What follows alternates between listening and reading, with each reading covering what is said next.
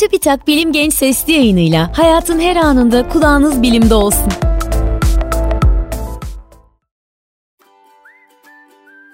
Güney Amerika'dan sofralarımıza domatesin yolculuğu. Menemen soğanlı mı olur soğansız mı diye tartışmadan önce ana vatanı Amerika kıtası olan domatesin sofralarımızda nasıl bu kadar vazgeçilmez bir ürüne dönüştüğü üzerinde biraz düşünmeye ne dersiniz? Öyle ki domates hem kahvaltılarda hem ana yemeklerde hem de ara öğün zeytinyağlı ve salatalarda kullanılıyor. Hem tazesi hem kurusu hem de salçası ve sosları tüketiliyor. Hatta Türk mutfağında soğanla salçayı kavur, sonrasında içine ne atarsan onun yemeği olur denilecek kadar kilit bir malzeme olarak görülüyor. Domates yalnızca Türk mutfağında değil, dünya genelinde en fazla tüketilen tarım ürünlerinden biri. Birleşmiş Milletler Gıda ve Tarım Örgütü'ne göre en fazla tüketilen ilk 3 ürün sırasıyla patates, domates ve soğan.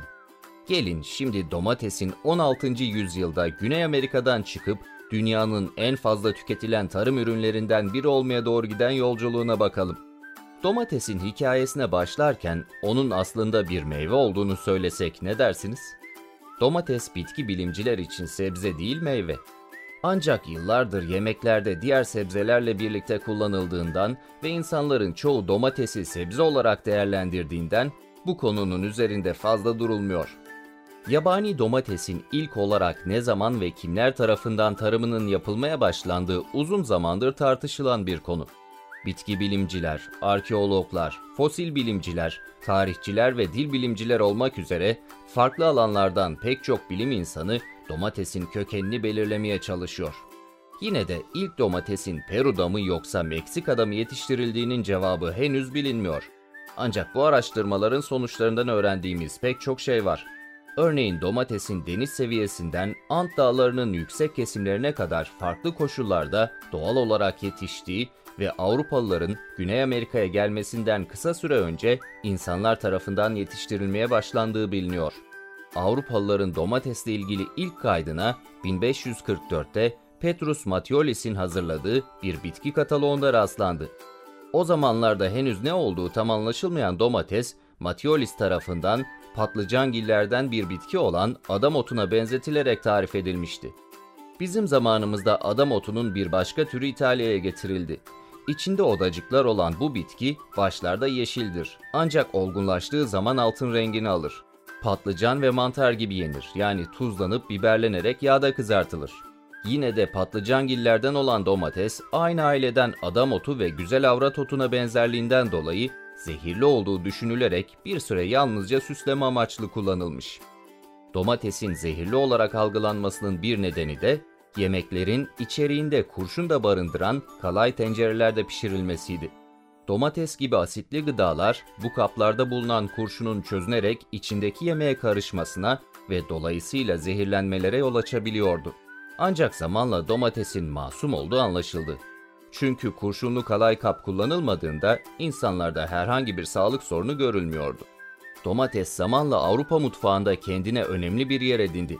17. yüzyılın başlarında yemek tarifi kitaplarında soğuk bir çorba çeşidi olan gazpacho yapımında kullanılan malzemeler arasında sayılıyordu.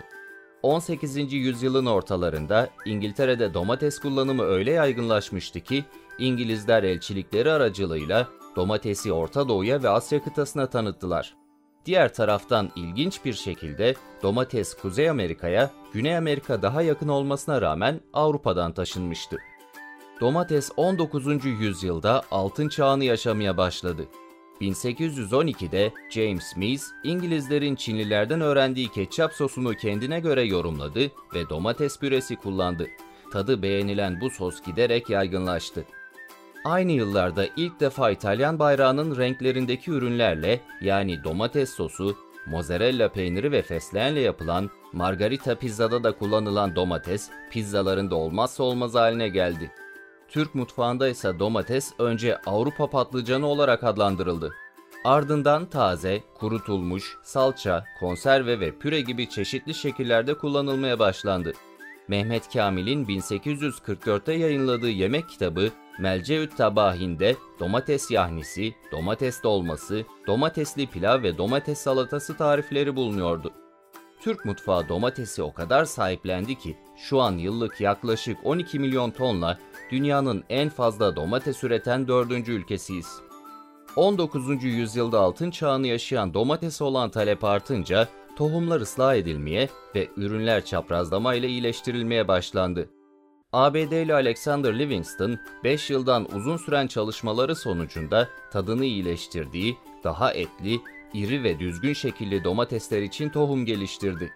O günden bugüne yapılan tohum ıslahları fiziksel değişikliklere ve iyileşmelere yol açmış olsa da insanlar tarafından yetiştirilen domates türlerinin genetik çeşitliliğini azalttı. Peki domates dünya mutfağında neden bu kadar tutuldu ve sevildi? Zevkler tartışılmaz denilse de buna bir cevabımız olabilir. 1908'de Japonya'daki Tokyo Üniversitesi'nden Profesör Doktor Kikunae Ikeda bazı yiyeceklerde doğal olarak bulunan glutamik asidin kendine özgü bir tadı olduğunu ve yiyeceklere fazladan lezzet kattığını belirledi. Ikeda acı, tatlı, ekşi ve tuzlu haricinde beşinci bir tat olduğunu iddia ettiği bu tada Japonca'da lezzetli anlamına gelen umami adını verdi. Glutamik asit oranı en yüksek sebzelerden, pardon meyvelerden biri de domates. Belki de bu yüzden domatesi ve domatesli ürünleri bu kadar çok seviyor, yemeye doyamıyoruz.